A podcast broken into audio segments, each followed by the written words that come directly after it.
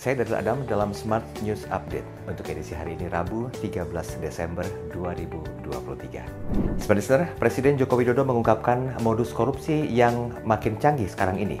Bahkan berbagai upaya pencegahan, penindakan hingga hukuman penjara tidak membuat jerah para koruptor. Karena itu, Presiden Jokowi menyerukan agar penguatan regulasi di tingkat undang-undang untuk mencegah tindak pidana korupsi merajalela. Jokowi mendesak disahkannya Undang-Undang Perampasan Aset Tindak Pidana sebagai sebuah mekanisme untuk pengembalian kerugian negara dan memberikan efek jerah.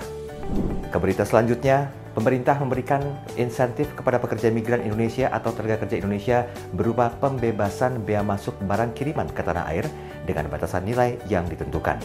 Direktur Jenderal Bea dan Cukai Kementerian Keuangan Askolani mengatakan, melalui aturan baru ini, TKI bisa mendapatkan bea masuk atas kiriman barang dengan nilai pabean maksimal total 1.500 dolar Amerika Serikat atau setara dengan 23,44 juta rupiah untuk pengiriman per tahunnya. Kita beralih ke berita terakhir.